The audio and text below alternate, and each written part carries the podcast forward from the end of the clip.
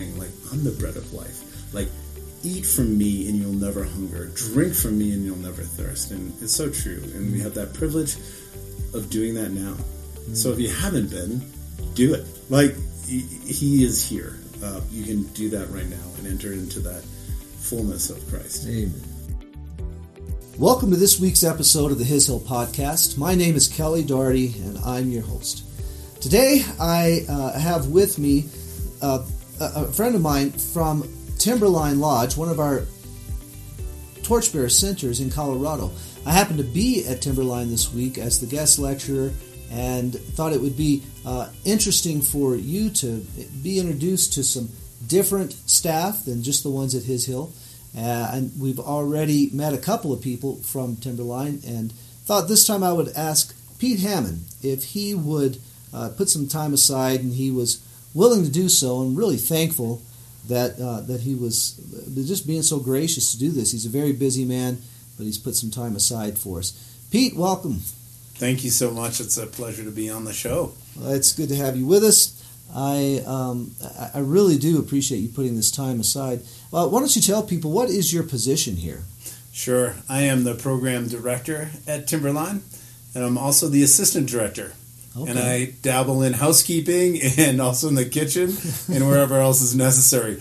Up here, a lot of snow shoveling as well, so it's been... yeah, a variety of things. Okay. Well, not all of our listeners are alumni from His Hill. We have alumni from other Torchbearer centers and people who have never really even attended a Torchbearer center that listen in.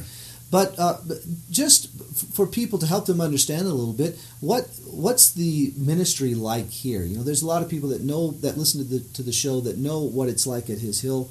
How would you describe it here? Yeah, one of our visions for Timberline is to cultivate, and I think... I love that term because cultivation reminds me of agriculture. And in agriculture, you have to, and if you're tilling a field, you have to pull out the rocks and the roots and all the things that are going to hinder a crop from growing. So it's this process of cultivation. And we're cultivating a field ready to put seeds in and plant what God wants to do in the lives of students and guests who come to visit here. So it's cultivating a Christ centered identity. I think that's the core of our lives, who we are in Christ and who Christ is and who he's made us to be. And then it's not only cultivating that Christ-centered identity, but how does this Christ lead this community? So it's living in a Christ-led community. And then finally, we also have a Christ-empowered ministry. So it's Christ behind what we do, whether it's here at Timberline or whether it's heading out on mission in the various places that the Lord takes us. So those are the three facets to what happens here and what we're about. And we do that through running a Bible school, which begins in September and goes through May. And then in the summer, we have a lot of youth groups that come and visit. It's our privilege to be able to present to them the risen, living Jesus. And for the second half of the summer, we run what is called the Sent Week. So we host families and individuals and couples, and utilize this awesome creation that God has presented us with and blessed us with in this area, leading people out on hikes and bikes and rock climbing and a variety of other things, and have this opportunity to live this life out here in Colorado, welcoming guests in and students in, and it's just a privilege to be part of. Yeah, it's a unique setting that you have. You're here in Fraser, Colorado, so you're right next to Winter Park, so ski resort area. There's you do a lot of the outdoor activities here that you head up. Yes, and so there is there is something unique about that compared to what other Bible schools, even within Torchbearers, have to offer. Sure. But it is a very beautiful setting. How long have you been here on staff? I have been full-time with my wife since 2004. So our 19-year-old girl, who's at another Torchbearer center right now, she was about 6 months old when we started here. Okay. Yeah, and my wife thought we were going to be here about maybe 2 to 3 years. Yeah. The Lord has had other plans in that, so it's been great. Yeah, good. And how many kids do you have? We have 4 children. All have been raised here at Timberline. So They're like Timberline alum. We have four, three girls and a boy, aged 19. Our boy is 16, and then we have a girl 14 and a girl 12. Okay. Yeah. Yeah. So they keep you busy, I'm sure. They do. Yeah. Yeah. Yeah. They're great kids. Well, tell us a little bit about who you are. What's your background? What kind of home did you grow up in? Where did you grow up? Sure. I grew up on the East Coast, on Cape Cod, Massachusetts. Some of the best beaches in the world. I grew up in a great home. My mom and dad have been married for over 50 years, and they are amazing. They loved me and my sister, and I was raised in a home that we were just really well cared for. I look back on that, and it's a huge blessing and privilege to be raised in a home like that. We weren't centered on Christ, but amazingly, by God's grace, we just really loved one another and still do. So it was just a privilege to grow up there. After high school, I went to college outside Boston, and that's where some of the morals that my parents raised me with started eroding as I had more freedom, and I really didn't have the life of Christ at all in me. So I really started to explore what this world had to offer. And so whether that was, just with my own independence, started to get involved in a variety of things, whether partying or just studying in just trying to figure out what this life was about. And without Christ, it's quite a journey, meaning that you really don't have an understanding of the bigger picture that God is involved in your life. Okay. So how did you come to know Christ then? If you weren't in that environment and sure. Well, after college and working in Boston for a few years, I quit my job and moved out to Colorado, out to the mountains, and figured that would be the place where I'd find purpose and meaning, the mountains of the Rockies. And so a buddy and I quit our jobs and literally loaded up our vehicles and headed out, and ended up in the Vail Valley. There we both found jobs, and I found a job at a restaurant, which really afforded me the time to ski all day. That's what I wanted to do. All right. So I worked all night and skied all day, and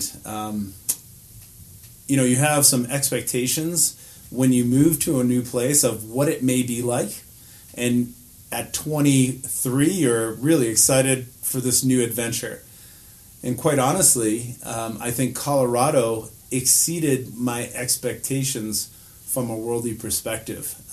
The restaurant that I worked in, my commute was skiing into work, which was really? Wow. Amazing. Like, that was my commute as opposed to fighting the traffic outside Boston. That was quite a change. The team I worked with at this restaurant was like family. We did everything together, and it was a lot of it centered on the outdoor component, which I loved. I loved to be able to ski in the summer, mountain bike, and we would mountain bike up to work. And also working in the ski industry, it afforded quite a bit of time off. We had the fall and the spring off, what was called the mud season, so that allowed me to travel quite a bit and adventure and go see the world. And that's what I wanted to do.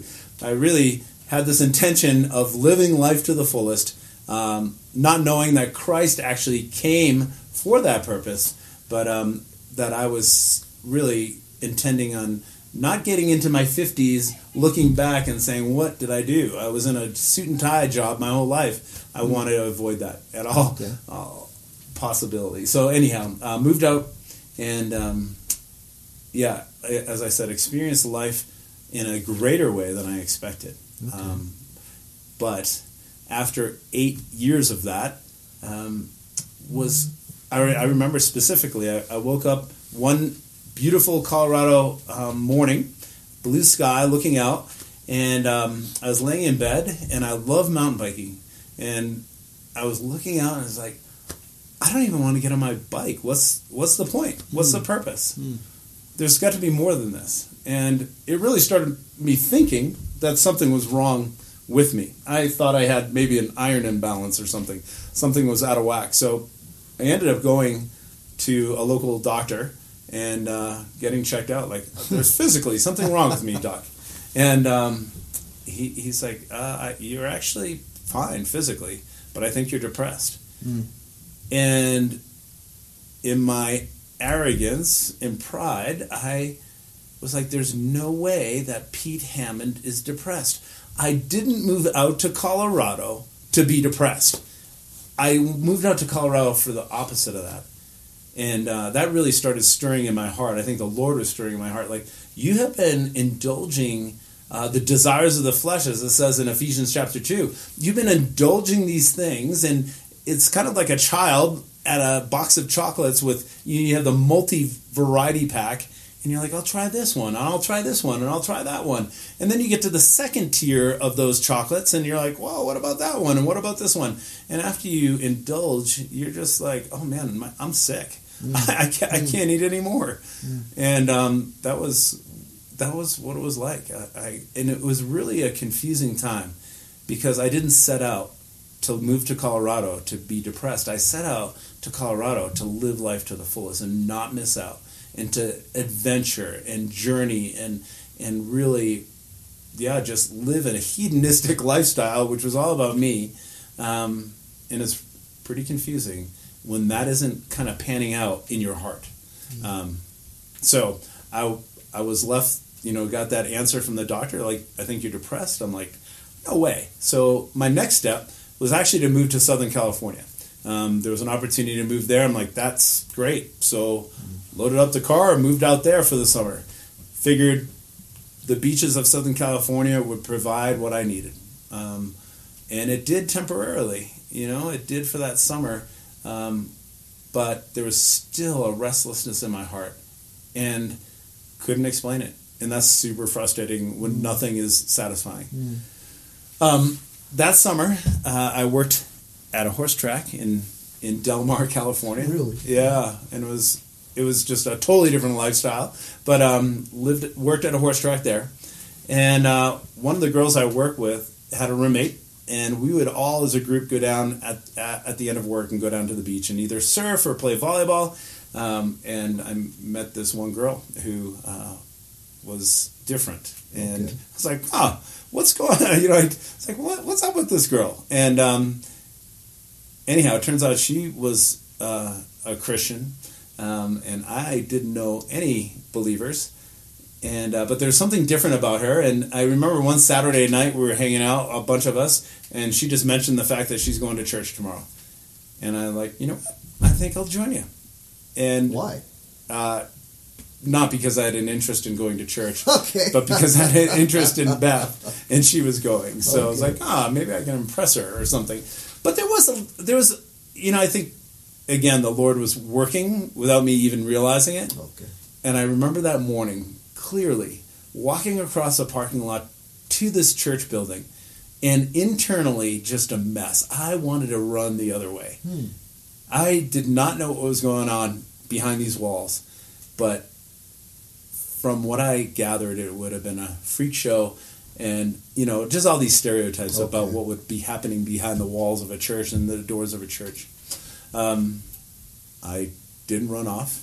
I made it into the church building, and I do remember worship happening, and the most striking thing to me was as the pastor shared the word of God, it started to stir something in my heart. I wasn't right then and there like, I believe in Jesus.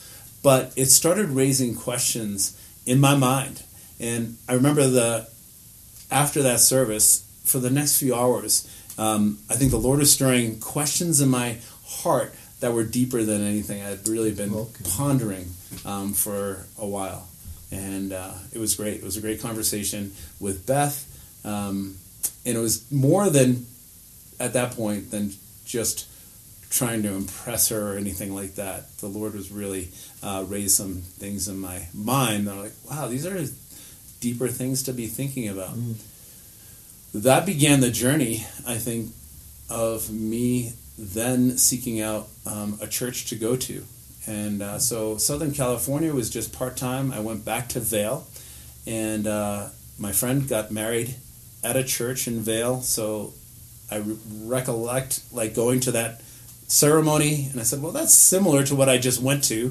So I started going to this church in Vail, and I think a couple of the stereotypes I had, or the hindrances from about Christianity for me, were people and God Himself. And He started breaking down these walls I had by bringing His Word to me and bringing people into my life. And I was one of those guys who would go into the service, and I'd be the first one out of there. Okay.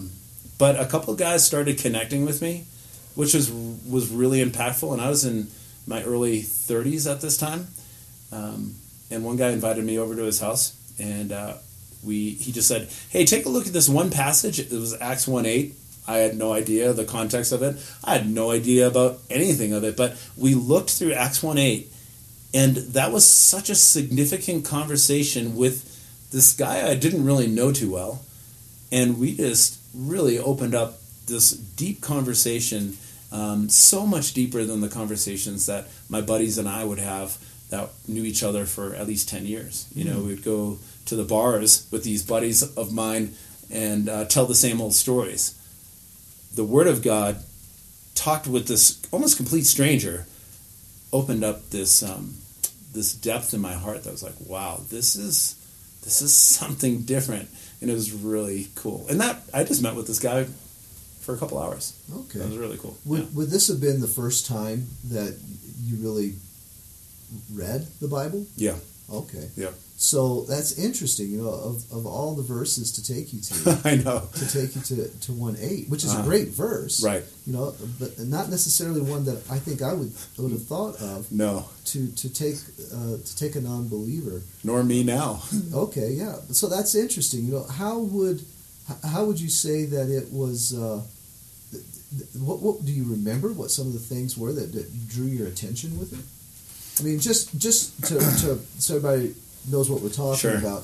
It's the beginning of Acts where Jesus is talking to his disciples before he ascends, and he's talking basically. A lot of people use the verse as a way of laying out the whole book, geographically even the ministry, how it goes from Jerusalem to out throughout the world. But it goes like this: but you will receive power when the Holy Spirit has come upon you.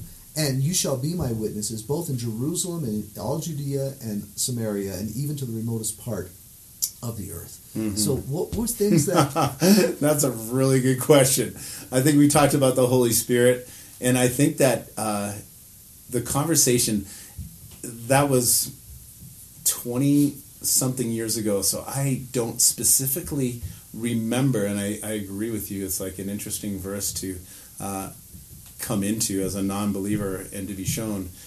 But whatever that was, it really had an impact, and it opened up, I think, just these doors of conversing. I think what it did is just opened up doors of conversing about the deeper things that I hadn't even really been thinking through. Yeah, because there's some deep things there. You know, the right. Holy Spirit, His activity in us. I mean, yes. Wow, what a thing to be hit with right off the bat. Absolutely. You know, that's really neat, though. Yeah, it is interesting to see how the Word of God truly does have this life and is active and is able to pierce down to the soul and spirit. And, you know, the Lord was doing that in a variety of ways. But that was significant. Another way that the Lord... So that was just one meeting there with that gentleman. But one of the pastors... at the church invited me to meet with him, and that was significant for me to be invited by a pastor, because I really thought, I'm like, don't you have other guys that you need to spend time with? You're spending time with me? Like, wow. And so we would meet at a coffee shop, and we journeyed through the Gospel of Mark, and opening that up was just awesome. Okay.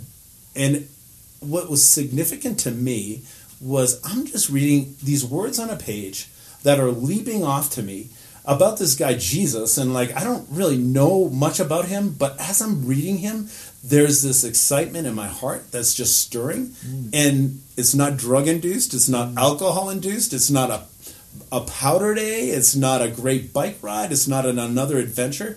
I'm just sitting here in this coffee shop reading about Jesus, and it's just stirring in my heart, like a greater excitement than any of these other things have produced. You know, that's what a great testimony there, just to the power of God's word. Right. You know, that his word is truth. Right. And we were made for truth. Absolutely. And when we come together, it's just amazing how it either draws us or it repels us. Right. You know, we're either really taken with it or we want to run from it. Sure. But I think it's because of the same thing. It's because this is truth. Right. And are we, you know, is this what we are looking for? Are we looking for truth? Are we desiring truth? Right. Or do we not want anything to do with it? Right. So that's interesting. It's really interesting to me. Yeah, it is, because, you know, if we're seasoned people, believers walking with the Lord, sometimes I wouldn't say we get jaded, but we can look at these stories and say, yeah, I know that one, I read that one. But the depth of Scripture is limitless. And it is exciting to be reminded of the fact that as we do bring that to someone, it has life and power, like you said. Life and power to change a guy like me who had... Actually, I was opposed to Christ. I didn't really want to have anything to do with Christ. And he continued patiently to be knocking on the door of my heart, just like, I'm here, and I'm going to show myself more and more to you through my word, through my people, through the work of my Spirit. So it was powerful, just meeting there. I remember, it was kind of funny, I remember sitting there with a Bible open, and none of my friends, none of the circle of people I ran with had any relationship with Christ. So it wasn't like people were coming from outside, except for Beth in Southern California, but no one in Vail was a believer. We just partied as hard as we could. Okay. And I remember sitting in that coffee shop like, oh man, I'm going to be sitting here with a Bible open, and one of my buddies is going to come in and just ridicule me. And sure enough, one of my buddies did come in. And I didn't receive Jesus yet as my Savior. I was still exploring and kind of pressing in a little bit to what this looked like. And I remember him coming in, and it was pretty awkward at first. Afterwards, I went over to his house and I said, Brian, this is what's kind of happening here. I can't really explain it, but I'm looking at the Bible. I know this sounds crazy, but I'm looking at the Bible. And another time, another buddy called me up, and I was heading to meet this pastor at a coffee shop. And my buddy said, "Where are you going? You know, what are you doing?" He wanted to go out and party with me, and I'm like, "I'm meeting a friend." He's like, "What friend?" And he just kept badgering him. And like, oh my word, I'm gonna have to tell him that I'm going to study the Bible. I was just like, you know, like, not even a believer, and just like, I can't believe I'm having to tell him. But eventually I was just like, I'm going to study the Bible. And he's like, what? He's like, okay, well, after you're done with that, let's go party. You know, so it's just like this realm that the Lord was really stirring in my heart with. And another really cool thing is, you know, I was saturated in this world. It was really sweet to see how the Lord was convicting me on various things. And there was one instance where I had this material that was not good for anyone, and it was amazing how the Lord was like convicted my heart, and he's like, this, all this stuff, all these magazines in your life have no part in my realm, and they're hindering you with your looking towards me. And so I pondered, I'm like, what should I do with these? Should I give them to my buddies? I'm like, that's not going to do them any good. And again, this is before I came to faith in Christ. I literally that day cleaned out my whole closet, threw it all in the dumpster, and it was amazing to see the conviction of the Spirit and just really him showing, like, this portion of your life isn't life. It's actually causing death.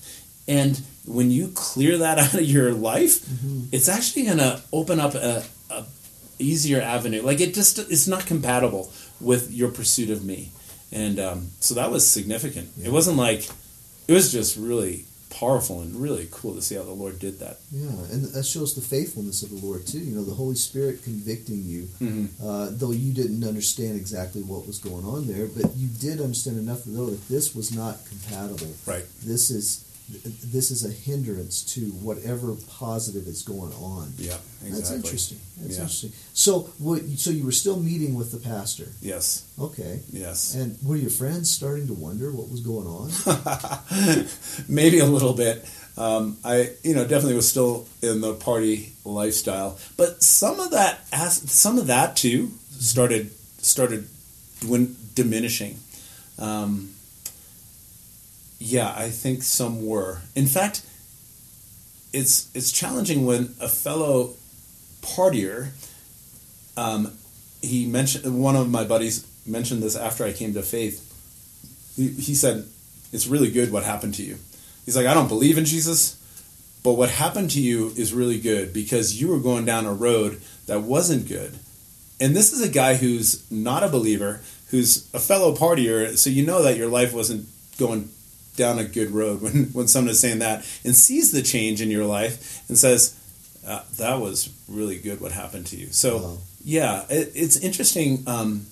It took about 1.5 years of me journeying with the Lord before I humbled myself and submitted myself to the Lord. There were opportunities at different church services I went that had altar calls. And there was a wrestling. I remember being in one church and there was a strong calling to go forward and give my life to Christ. Okay. And there was this internal battle that was going on in my heart. Mm-hmm. And I didn't at that point. I remember distinctly, like, nope, I'm not going to. It took, like I said, about 1.5 years. And it was after I came home from work. I worked in the evenings, came home late at night.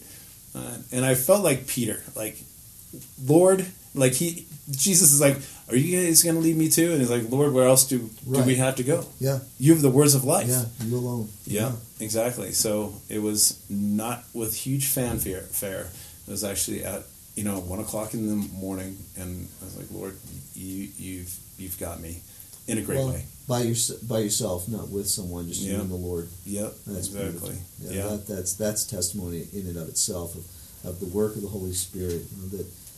I was telling students today in class that we had this one student years ago who came to us admitting not to be a believer, but wanting something. He wanted something positive, and he had seen other believers that he knew who had gone to Bible school, so he thought, can I come? And he said, yeah, we're not looking for perfect people as long as your heart is ready for truth to deal with something, and we'd like to have you. And, I remember him coming and, the Lord working in my heart in my conversations with him is don't ask him to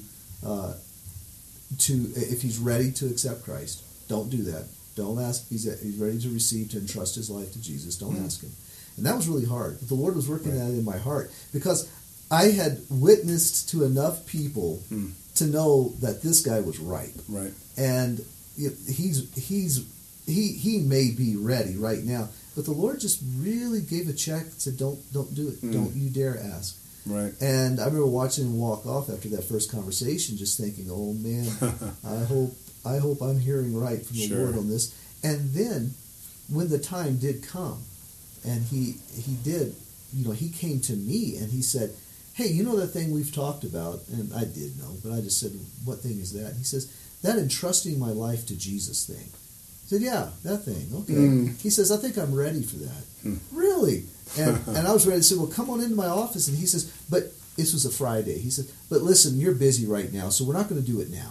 And I remember thinking, oh, no. But the Lord, again, just working in my heart, don't do anything. Don't say anything. I'm taking care of this. Mm. And so he came on Monday. He says, I'll come back on Monday. Man, I was in the office all day long. I didn't go to the bathroom. Right. And he did. He showed up. And we went down into Comfort to the Dairy Queen. And we talked through this. And then the Lord gave me another check. I mean, this all went against everything that I had ever learned and how I had gone about this with other people. But the Lord told me this, don't you dare ask him to, if he's ready to pray, and then ask him to repeat after you. Not that there's anything wrong. Sure. That, but the Lord was just telling me, it, for this moment, don't you dare do it. Right. And Charlie McCall happened to be there sitting on the other side of the restaurant, and I asked the student if he would be okay if Charlie came over. So Charlie sat down next to us, and I just looked at him. I said, you know, why don't you go ahead and just tell the Lord what you've been telling me? Mm. I am so thankful that the Lord told me to be quiet. Right. Because that was the most beautiful prayer I had ever heard. You know, where this guy just openly, you know, he didn't come from a Christian home. He didn't know how to, quote unquote, pray. Sure. And he just talked to the Lord. And he says, Jesus, I've been really successful in life. Yeah, he was a professional athlete. He said, I've been successful. I've achieved a lot. And I'm miserable. I know I can't. I know I cannot attain what I am pursuing. But I believe you've done it. And he said this, I entrust my life to you. And the prayer was beautiful. And after he said amen, I look over to Charlie. Charlie is crying like a baby. Neither one of us had ever heard anything so pure and so beautiful, so genuine. Yeah. And I just think it's a testimony. And one of the reason I'm telling this is because it reminds, what you were saying reminds me of this, of the Lord is more than able and willing to work in our hearts, to bring us to where we need to be. He will use us, you know, to work with other people, to explain things, but to not get in the way of what the Lord is doing. I think that's just incredible to say that, you know, after being in the Word, this pastor taking you through things, and there you are by yourself, only you and the Lord at night, and you know, this is truth. This is for me, and to see how the Lord is so faithful with that, and we sell him so short. Mm-hmm. You know, we feel like we don't say it, but we act like he needs us, and I think we try to find our significance in that so often, that he needs me. This is what he would have me, but no, it's so twisted. You know,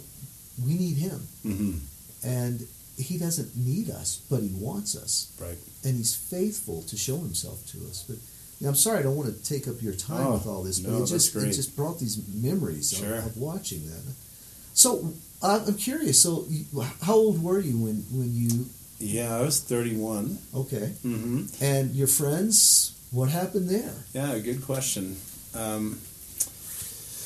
Well, the Lord kept me at the restaurant I was working in. It was interesting. Prior to Christ, as I journeyed through this position, more and more, I just needed to drink while at work. Mm-hmm. And so, you know, it was I wouldn't like to say I admit it then, but if you looked at the description of an alcoholic, at least during my seasonal times of work at that restaurant, I probably qualified as one. Okay. So I went from there to completely opposite. And thankfully the Lord, you know, these are my friends. I didn't come in then and like, you guys are doing everything wrong now that I'm a Christian. No, but he did leave me as a bartender at this restaurant. And there were things that now, I mean, I was just convicted, and I'm like, I can't be just giving away alcohol and shots to my buddies. Wow. And you know, they're like, what in the world happened to you? And I'm sure a lot of them thought like, oh, this, you know, guy. Thankfully, I didn't get like a ton of heat for it, but I, you know, I just knew that this was not something that I was going to be endorsing or doing. And it was kind of interesting. It was like the, you know, the fox in the hen coop. Like my life was completely changed. And so now this realm of all this partying and stuff ceased. And yeah, people, you couldn't help but notice. And that's not me boasting. The Lord just radically changed my life in the things I was seeking, and the things that left me empty and depressed got completely replaced by Christ in his life. So then it was joy replaced with depression, and things like that. So inevitably, people noticed. One of my buddies, I think several people wouldn't, like, we don't believe in Jesus, nor would we ever go that way, but we see a change in Pete's life, and it's significant. And so something, we can't deny that something has happened in his life. And so a few years later, it was great. One of the guys, when I looked around at my friends who didn't know Jesus, and those were all my friends, one guy in particular stood out, and he was strongly pursuing things of the world. And in a lot of that was, how do I obtain money? How do I get rich? And so he had all these different ideas and would pursue them wholeheartedly and would draw others to do the same. And I looked at this one guy and I said, Lord, if you get a hold of him, I know you don't need him, but if you get a hold of him, everyone is going to hear about you, because he's finally going to understand truth and who you are. And sure enough, probably 2 years later, this guy came to faith. Wow. And I was so blown away. I was like, Lord, forgive my unbelief, but I can't believe this is happening before my eyes, because I had a privilege of being part of the conversations, part of really just sharing Jesus with him. And as you were saying, just being led by the Lord to, like, here is Christ. This is what I'm pointing you to. And so we'd have great open conversations, and I'd feel the freedom to say, where are you? Like, where are you in this journey right now? And he's like, I don't believe it yet. But there was a point where he came to faith in the Lord, and then eventually came on staff here at Timberline. Yeah. And we served together. So two guys who were completely clueless about the Lord, partying like crazy, were totally transformed, and then serving at a Bible school. How ironic is that? It was hilarious to work side by side with a guy that, I was involved in all sorts of things with, and he completely changed us from the inside out. That was awesome, and an awesome privilege. And sure enough, like, everyone who encounters him just sees Christ. Yeah. Well, that's an incredible testimony to the fact that when Christ saves us, he's not putting a Band-Aid on us. He's not interested in fixing us up. He's all about changing us. We become a new man. Right. And the old is gone. Yeah. The new is gone. We are no longer what we were. Right. We're now what we were always intended to be. Amen. And I just see how you're in this. In this conversation, I'm seeing a theme of you keep coming back to, this is what the Lord has done. He is faithful. He's doing things that you didn't realize what he was doing, but he was faithful to do that. Right. And I think that's a great reminder for us, because we in the evangelical world can downplay the work of the Holy Spirit, the reality of the Holy Spirit. And the faithfulness of God by His Spirit to work in us, His truth that is revealed in Christ. Yeah. And we are, we're in such good hands, but we keep getting in the way. Right. Right. But that's further testimony to His faithfulness and His patience with us. Okay, so I'm curious. You've mentioned Beth a couple of times. Yes. And I'm sure the listeners have started to catch on to something here. Sure. But how did Beth end up back in your life? Because she's still out in California during all this, right? She is. And this is just another testimony to the Lord's goodness. I lived in relationships just in a total secular manner, just all about myself. The way that I led Beth prior to knowing Christ, because we knew each other prior to me knowing the Lord, I had no idea how a relationship was to be conducted in a godly manner. It wasn't even on my radar screen. I didn't even care. I cared about myself. I loved myself. I liked Beth, but you know, there was no true care for her in any sense of now what I understand truth to be. And so a good question on what happened. We started dating. She was a new believer. I was not recommended. I do not, this isn't an endorsement on going this route. So don't use that as an excuse to any listeners. But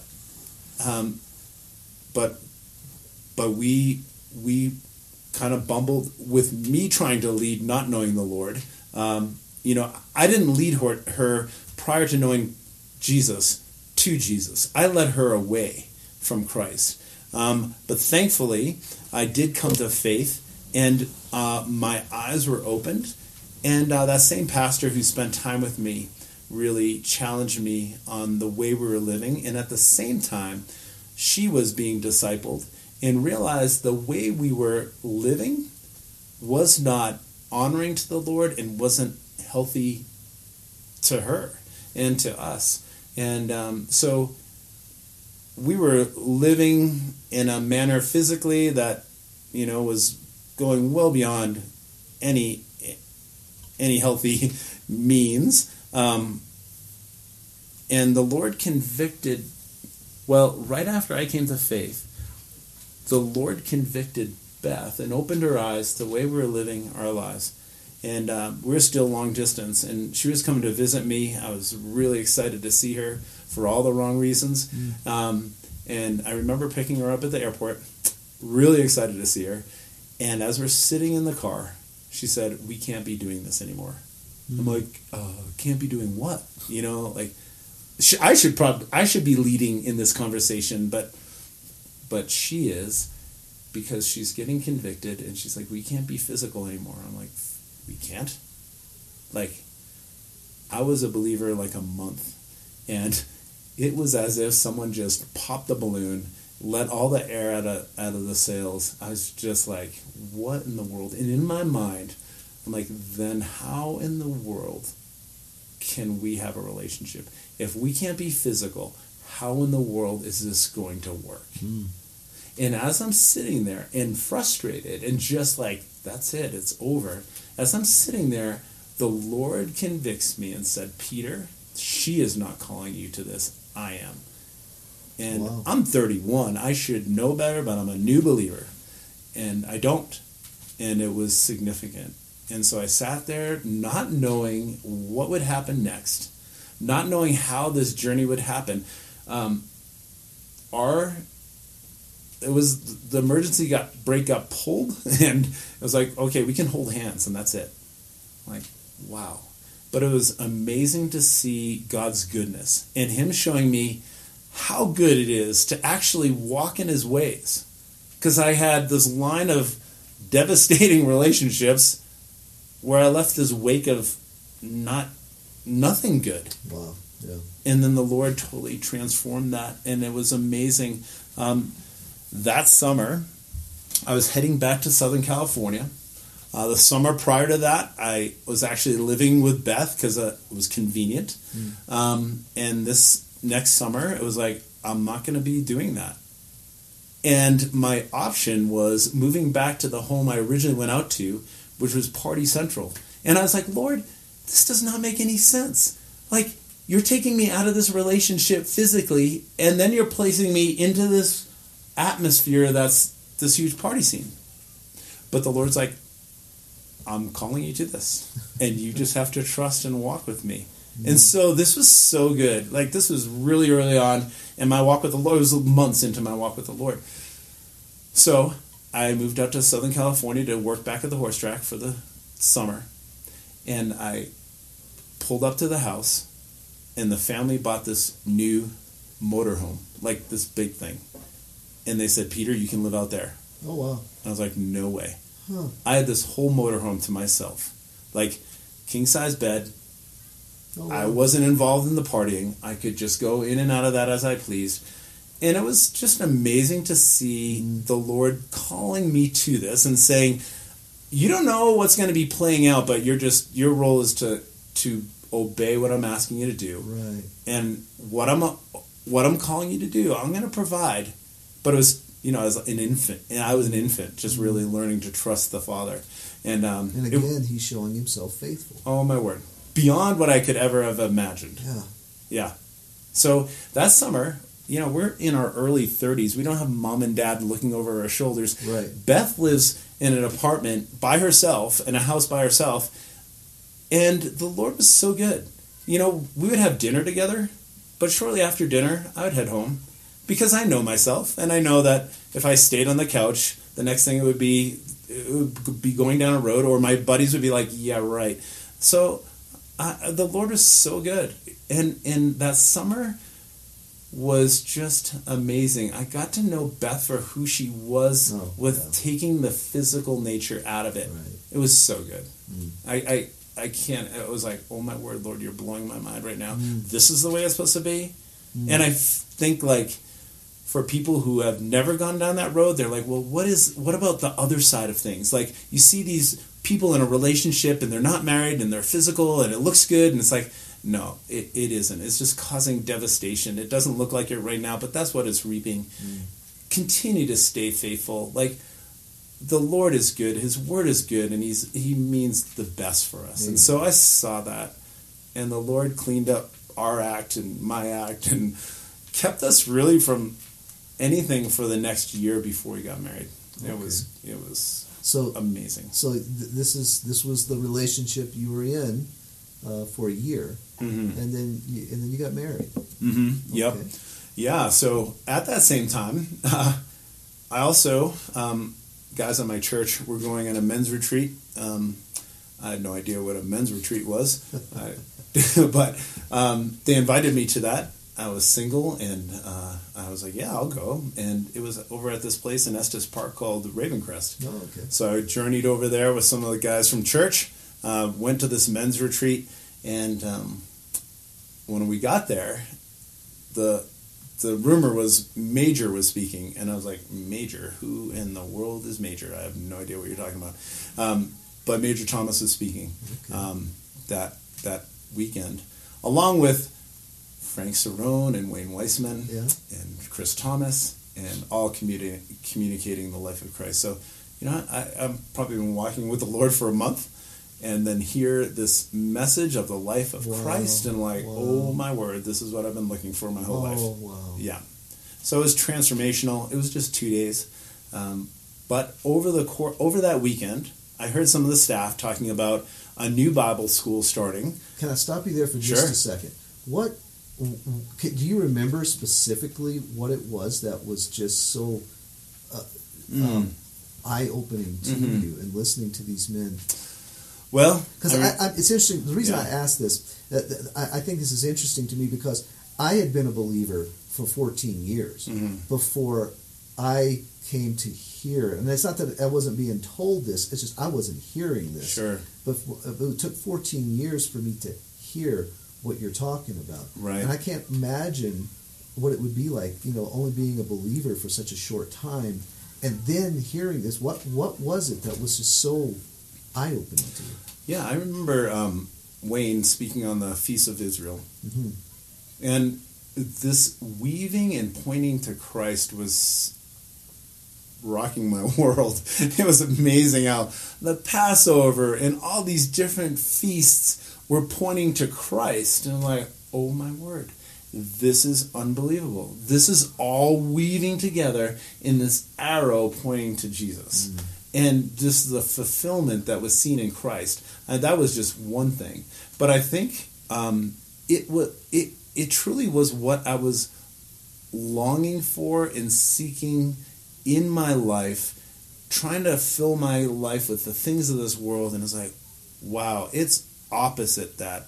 It is this life in Christ. Because at that point I realized I can't do this. I can't fulfill the needs that I'm longing for. I can't do any of it.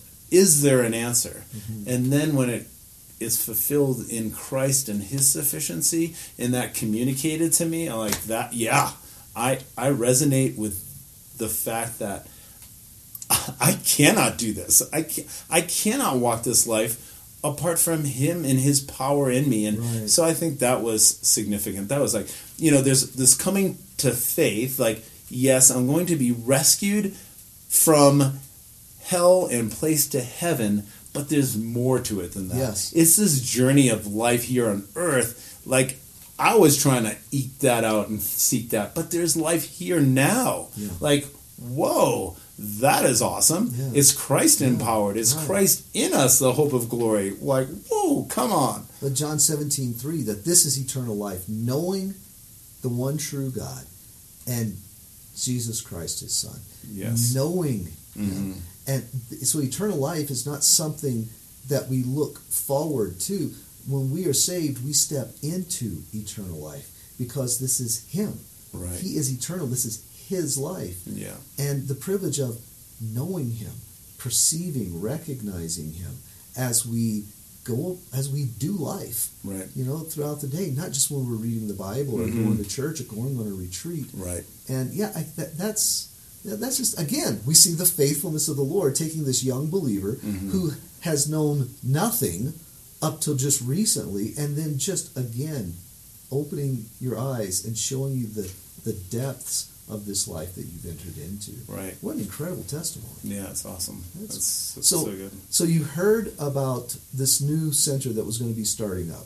Right. Okay. I just heard two of them talking. Just happened to be walking by, and I paused and asked, I said, could you tell me a little bit more about that? They weren't announcing it. They were just talking amongst themselves. So I just happened to hear it. And they said, yeah, we're starting, approval came through for this place in Winter Park to do this Bible school. I'm like, well, can you tell me more about it? I'm like, yeah, it's in Winter Park. It's going to be from September through December. And it's fun to hear from the Lord. I'm like, I don't have to make a decision. I'm just have to be obedient. I'm going there. And so literally I didn't even, I talked to the principal a few times, but I didn't need to inquire about rooming. I didn't need to, I just needed to know where it was and when it started. So you were part of the first class here? Yes. Wow. Yeah. Okay. And 30. It used to be short term. Now it's a full 9-month program. Yeah. Okay. So it fit perfectly into my time off. At that same time, Beth, you know, I was sharing so much about what I learned over that weekend to Beth. Yeah. And then I told her about the Bible school. So this was in the spring of 2001, that I'm telling her about this and saying like, yeah, I'm really going to be, I'm going there. And so that starts stirring in her heart. Like, I don't know if I want to endure 3 months of listening to what's going on. I want to experience this too. Oh, that's awesome. Yeah. So it was really a cool journey. She had her life set in Southern California. She had a great church community. She had a great job, a house right near the beach. That's really hard to get, you know, and so it was ideal. And so she starts thinking like, maybe I should join this too. Maybe I should quit my job and move out to Winter Park. So she went to her boss, and her boss said, no. We will give you a raise. We'll make sure that you're going to stay. So over the course of the summer, it was kind of this little roller coaster. Like, she's coming, she's not. She's coming, she's not. And so that kind of set in her heart, like, maybe I won't be going. But the owner got word of it. He's like, no, we're not going to give her any raise. So Beth's like, I'm going then. And so she packed up all her stuff and left her community there. One thing that I want to add that I'm so thankful for, because being an immature young believer, not knowing how, really learning how godly relationships should function, my pastor said something simple. He said, if Beth is going to move out to be with you, if she's leaving all her life to come near you, you better make sure that you're marrying her. And I'm like, oh, wow, this isn't like some long-term like dating relationship. This is serious. So when she was wrestling through that, in my heart, I knew that if I didn't want to marry her and do that in a timely manner, then I should say, you know, stay back. We didn't discuss this, which we probably should have a little bit more, but I knew in my heart, like, okay, she's moving out there. And she did. And she ended up coming out, and we went to Bible school together. We were in our 30s. You know, our roommates were 18. It was hilarious. I don't know if it was great for them, but it was great for us. It was really good.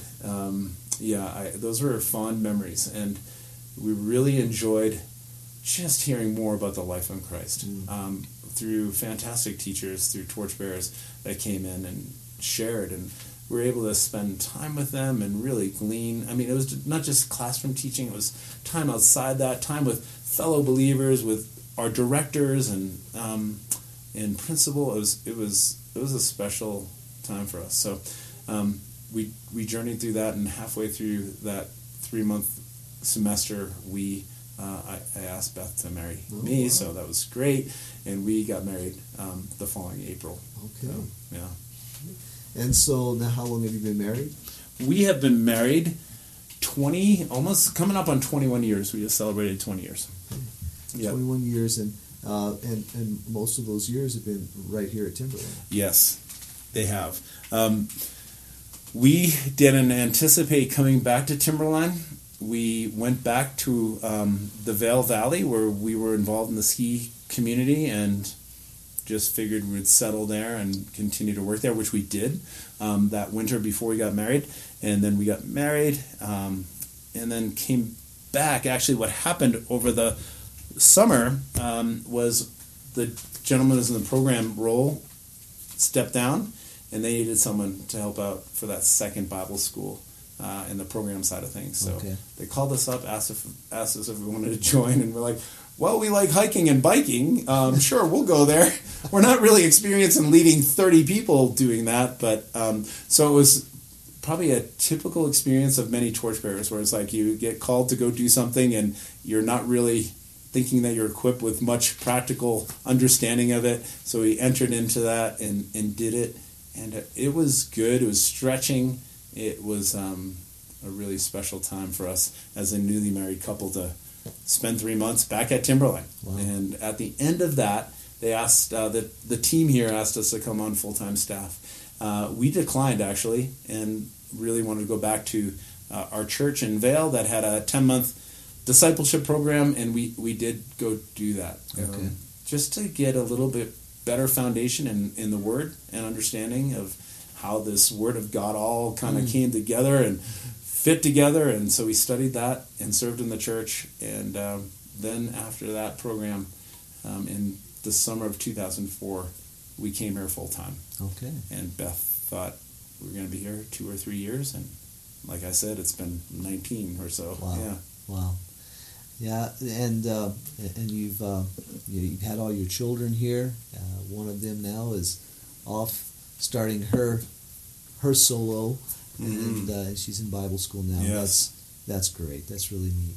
Well, wow. You know, I just, you know, Pete, really appreciate you spending time and sharing the story with us. Certainly, it's just so encouraging to be reminded of God's faithfulness toward mankind. It's not His will that any should perish, no, but all come to that saving knowledge, and then to the again the testimony that, you know, He wants us to know Him and to abide in His Son and to mature. You know, like Paul says, you know, he would constantly in the epistles was really insisting on that maturing and to living that life where, you know, we could agree with him and say, for me to live is Christ. And you know what a great encouragement. I really appreciate it. Thanks for spending the time with us. Sure, my pleasure. And yeah, I just love I think at Jeremiah, and Jeremiah talks to the people of Israel and says, you've forsaken two things. You've forsaken me, the fount of living water, and you've gone after empty things that have made you actually empty. The things that you've gone after that aren't of me, you've become. And so he just encourages them to return to the living water, the one who provides that. And I think of Christ saying, like, I'm the bread of life. Like, eat from me and you'll never hunger. Drink from me and you'll never thirst. And it's so true. And we have that privilege of doing that now. So if you haven't been, do it. Like, he is here. You can do that right now and enter into that fullness of Christ. Amen. Yeah. Well, thank you. I appreciate it very much. Amen. Thank you. Thank you for tuning in to the His Hill Podcast today. You've been listening to our host, Kelly Dougherty, and Pete Hammond, the program director at Timberline Lodge in Fraser, Colorado. We hope you enjoyed hearing from Pete this week and that his testimony was an encouragement to you and your walk with the Lord. If you would like to get in touch with Kelly, you can contact him via email at kelly@hishill.org. You can also keep up with us on Instagram and Facebook for more Bible school updates. Thanks again for tuning in with us today. Remember to keep your eyes fixed on Christ, alumni. I'm Lizzie, and we'll see you next week.